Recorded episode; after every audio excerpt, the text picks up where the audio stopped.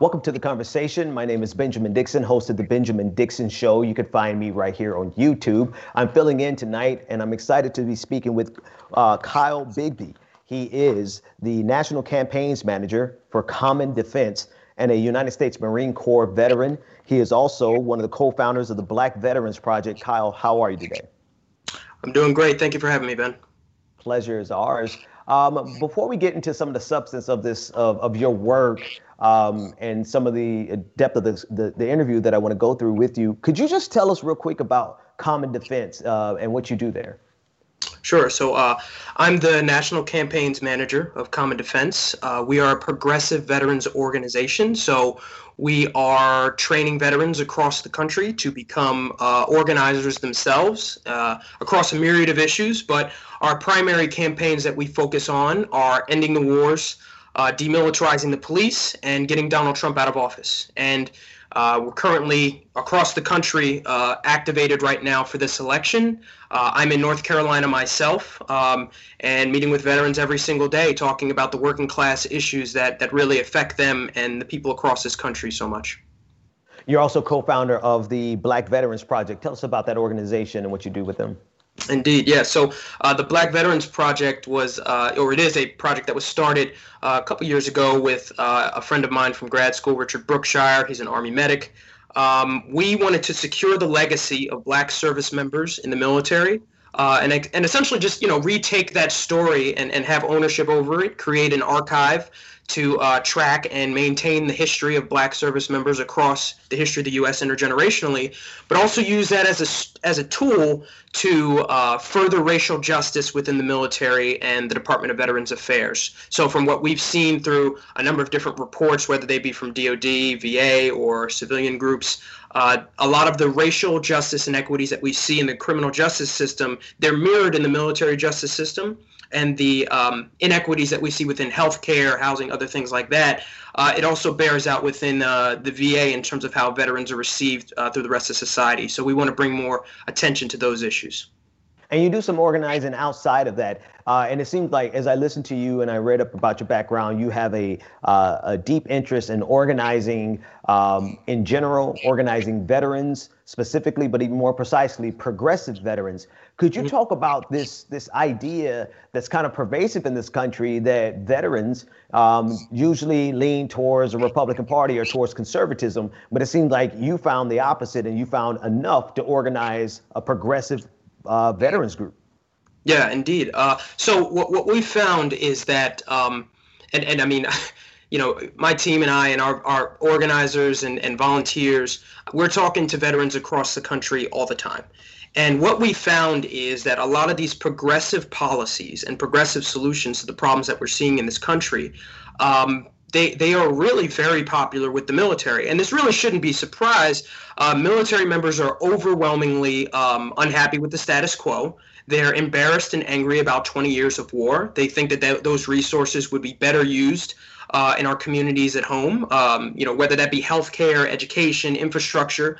Uh, veterans are overwhelmingly working class, so they focus um, a lot on issues having to do with wages and workers' rights. So when we have these conversations, we're finding that you know although uh, centrists and particularly the Republican Party as well, you know they they want to um, you know use veterans as a prop. They want to speak for us. Uh, veterans are more than willing to speak for themselves, and we want to create. Uh, an organization that can uplift their stories and their personal narratives and, and really take back um, you know the ability to uh, speak for ourselves on these issues. So you get political, right? You're, it sounds like you get in the weeds, uh, probably some campaigns that you're um, working around to do this organizing. Tell me about some of the, the politics involved in this, because the organizing is an important aspect, but it sounds like you also are going to have to get your hands dirty with some like real intense uh, politicking. Yeah, definitely. Um, so we, have uh, so first in terms of our organizing training, we have what's called the Veterans Organizing Institute, and that's a uh, a several day training institute where we bring in a group of veterans, a cohort, and we train them to be basic organizers. And from there, they can, you know, join our campaigns of ending the wars and demilitarizing the police or things like that. Or they can do their own organizing work. We have a number who go on to do uh, environmental work and such. Uh, but We also focus pretty heavily on electoral organizing and lobbying.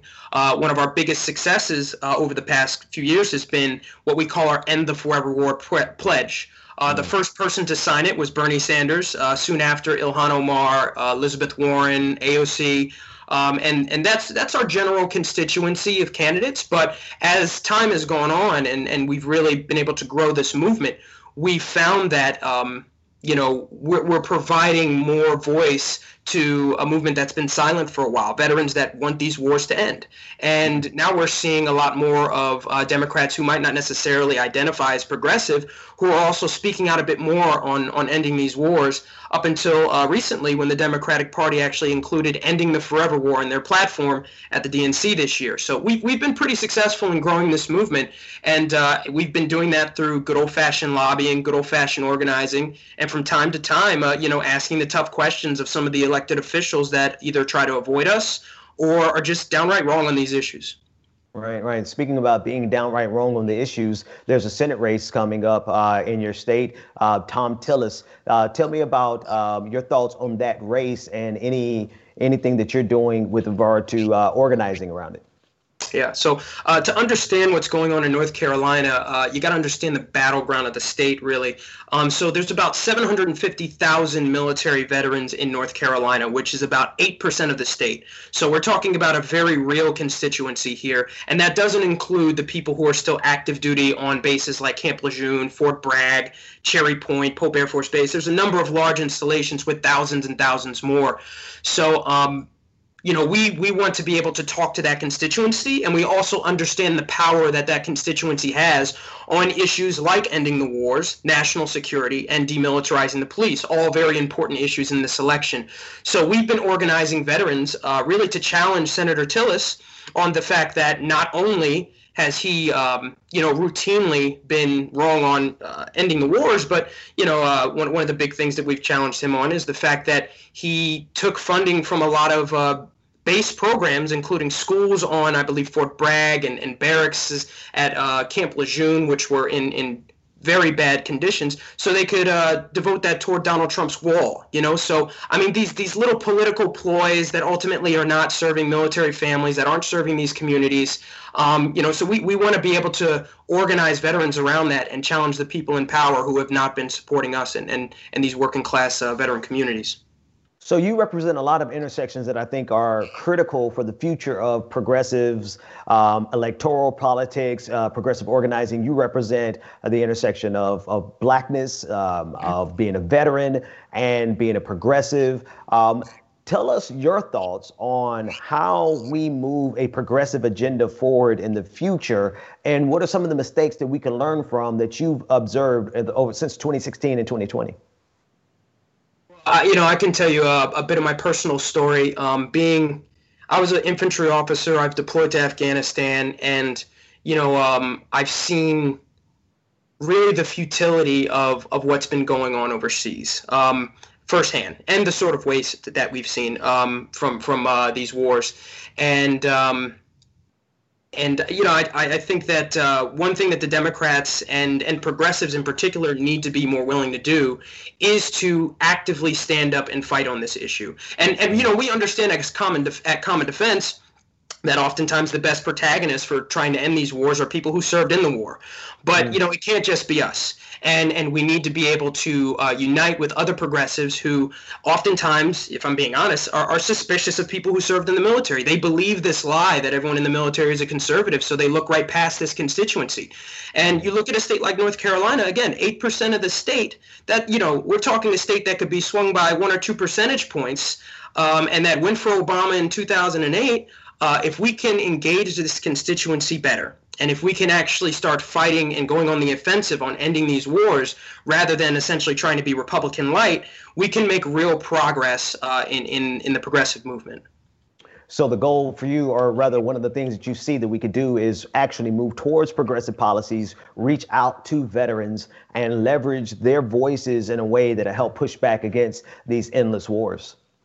Absolutely, yeah, and, and we can't be afraid to say it's time to end the wars. You know, we see, uh, you know, a bit of a, you know, they, they don't dig their heels in on this. I think there's there's from some Democrats, um, you know the belief that they can just be Republican light, a little less war, or maybe maybe if we just do war a little bit softer. No, you know this it, has been 20 years now, and and it has not served our country. It's made us less safe, and uh, it's up to us to uh, you know uh, to end it to end it. Absolutely.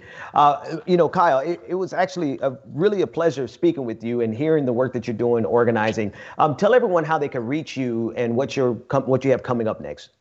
Absolutely. So, um, if you are a veteran and you're interested in getting involved, uh, you can go to our website and, and join up uh, at commondefense.us/join.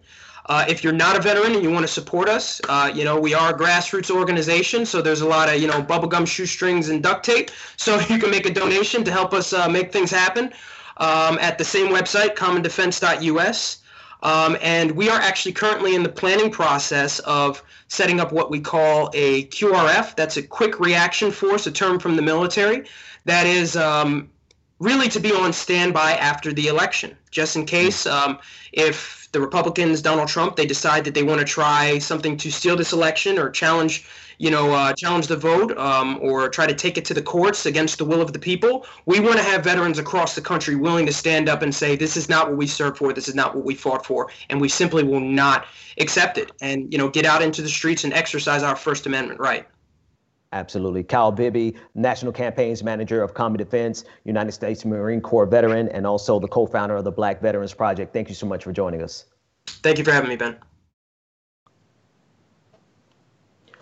Welcome back to the conversation. My name again is Benjamin Dixon, host of the Benjamin Dixon Show. I'm now joined by Professor Carlton Larson. He is a professor of law at the University of California, Davis, and author of the new release On Treason, a citizen's guide to the law. Professor Larson, thank you so much for joining us. Thank you. Happy to be here.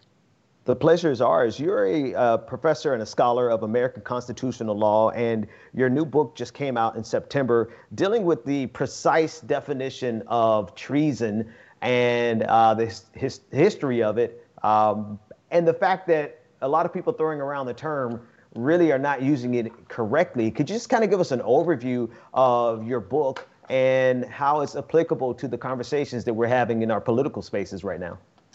Sure. I wrote the book um, uh, once uh, Donald Trump uh, was elected president, and we started. I started getting lots and lots of phone calls uh, from the media uh, asking whether or not he had committed treason. Mm. And I've been studying this subject for a long time. No one ever made that call about Barack Obama or George W. Bush, um, but it started coming up all the time. And uh, Trump sort of returned the favor by accusing everybody around uh, that he disliked uh, of committing treason. And so uh, I realized that there was a lot of misunderstanding uh, about this term, uh, and that it might be useful to have a book that would just sort of explain very clearly um, for non lawyers what, what treason is and what it isn't, and then to sort of illustrate that with various stories about interesting treason cases throughout American history.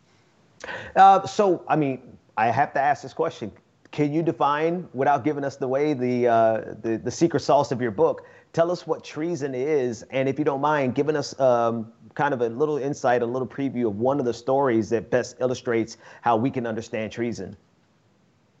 Sure. Um, so treason is, is sort of somewhat unique in the United States because it's actually defined in our Constitution, uh, and it's limited to levying war against the United States or adhering to their enemies uh, giving them aid and comfort. Um, and so those are two pretty narrow definitions. And that means that most types of sort of ordinary betrayal um, are not going to count uh, as treason. It's got to be pretty significant. Generally, the answer to the question is is it treason? Is probably not. Uh, you know, it's got to be something pretty, uh, you know, up there uh, in terms of um, being able to fit the constitutional definition. Um, I guess one uh, story um, from the book uh, that, that one could relate is essentially the story of Jefferson Davis, um, who was the president of the Confederacy. Um, and this is one of the cases where there clearly was treason, uh, levying war against the United States. I mean, that's exactly what the Confederate States of America did. Uh, and Jefferson, as the head of the Confederate States, uh, was clearly liable for that charge. And he was indicted after the Civil War uh, by a federal grand jury, by the first racially mixed grand jury in uh, American history. Uh, but ultimately, the case fell apart. uh, mm. and the Andrew Johnson administration didn't pursue it. Um, in part, I think they thought there were there were some uh, problems getting a, a, Virginia jury to convict, uh, but also a sense that the Civil War was now over. Um, and that hanging Jefferson Davis would create a, a, a, martyr around which people could rally for generations. Mm. Uh, and they didn't want to do that. Um, so even someone in cases extreme as Jefferson Davis uh, ultimately is not convicted or, or executed. Hmm. So in history, how many people have been indicted for treason slash, and then uh, it sounds like no one has been ever found guilty of treason. Well, there have been a handful of people found guilty since the U.S. Constitution um, was adopted, but so far as I can determine, only one person has been actually executed. Um, and that case was a s- serious miscarriage of justice that occurred during the Mexican uh, American War uh, when military officials rushed into New Mexico, um, claimed that New Mexico was now part of the United States, and tried a Mexican man for treason and executed him. Hmm. Um, even though he had never set foot in the United States, he had no allegiance to the United States, he didn't speak English, his trial was conducted uh, in a language he didn't understand. Um, and he's the only person um, who has actually been executed for this crime. There were a handful during the Revolution uh, before the Constitution was adopted, but since the Constitution, he's the only one. How has this affected the conversation in a way that that drove you to write the book, right? So if you see everyone using it out of context, um, using it trying to just kind of to slander each other or mudslinging, what what really stood out to you that said this needs to be addressed so people can understand? Do you feel like using it too much has watered down the meaning, or it's just become what's the driving force behind writing the book to make this clarification? Well, I think you know one of the problems is it's become so pervasive now, um, and it's particularly, I think, attributable partly to, to, Trump's rhetoric that you know people take the president of the United States seriously. Um, when the president of the United States says someone is a traitor or committed treason, I mean that used to be yeah. one of the most significant utterances a president could possibly make, mm-hmm. uh, and now it's just sort of tossed around like you know it's not even news when when Trump says it. Uh, but this really poisons our political rhetoric. It makes us think that people on the other side of the political divide are not just people with whom we disagree, but they're un American, that they're criminals, that they're people who ought to die. They ought to be executed um, mm-hmm. for, for what they've done. And we just can't have a functioning democracy where we think that people on the other side are, are criminals because we, we disagree with them. And that's. Um, you know, hopefully, uh, if Donald Trump goes away, some some of this rhetoric will go away. But he really has poisoned the well um, quite a bit on this. So there's a you see an escalation in the seriousness of the claims and the charges because it's coming from the office of the presidency. Do you see that that can be compounded any by him stacking the federal judiciary, um, such with people who, in many cases, are loyal to him or loyal to this dogged, uh, conservative, rigid ideology. Do you see any way that these proclamations from Donald Trump can actually bear fruit, even if it's not the precise definition of treason? Well, I, I don't. I'm not so worried that the federal government will actually prosecute people for treason improperly. Um, I think that you know the federal courts, the law in, in, most of these cases is pretty clear. And Bill Barr has said, you know, that Trump is, you know, not accurate on the law when it comes to treason. Um, so that doesn't concern me so much. What concerns me more is that you know people, some people, you know, like these Michigan folks, they may decide to take the law into their own hand. Yes. Hands. They thought you know Governor Whitmer was uh, a traitor. Um, right. Well, they may have thought that because Trump is tweeting things like "Liberate Michigan" and all kinds of other things. Right. Um, so I think that's where the, the real danger is. Yeah. So it's not so much okay. So not directly, but almost in a sense of stochastic terrorism. Like these words, this language is the highest accusation that you can make, having it come from the highest office office in our land has reverberating effects that could cause people to take actions into their own hands. Yeah, ab- absolutely. I mean, presidents used to be scrupulously careful um, with their with their rhetoric, um, mm. knowing that, that people hang on every word. Um, uh, that's sort of the opposite of, of the current president. Let's let's flip it to the other side of the argument. A lot of accusations against Donald Trump about being treasonous. Um, not to help him out any. we don't want to do him any. I don't want to do him any favors. But it seems like the accusations against him, therefore, must be coming up short as well. Yeah, they are, and that's that's sort of when I first started talking with the media about this. It, unfortunately, I was put in the position of defending Donald Trump uh, on treason charges, which I didn't particularly like, but you know that was the reality of, of the law that nothing that Trump has done um, so far that, that, we know. I mean, who knows what he's done in private, but what at least has been publicly revealed, nothing um, actually amounts to um, to treason. And in the book, do you like give hypotheticals or do you show like this is the line? Where would be the line for Donald Trump to actually have committed treason short of waging war against the United States? What's the other part that he could actually do? Yeah, so in the book I give some examples. You know, one is, is you know the betrayal of the Kurds uh, in uh, in Syria, which um, helped our ISIS, which I think is an enemy um, for purposes of the treason clause. And if you could show that Trump did that with the intent of aiding ISIS, mm. um, then that probably would be um, treason against the United States. Um, but I don't think that's why he did it. I think he did it because he just was tired of Middle Eastern wars and he just wanted to, to get out of there. And the benefit to ISIS was sort of incidental. Um, mm. And so, and that's that's actually a lot of the, the, the cases here. Same thing with the Russian bounty issue. I mean, if he had known about that and encouraged it ahead of time, then it may well be treason because it aids the Taliban, uh, who are an enemy. Um, but again, it doesn't seem that that's Trump's uh, actual mental intent. And that tends to be a key factor in a lot of these cases. Mm.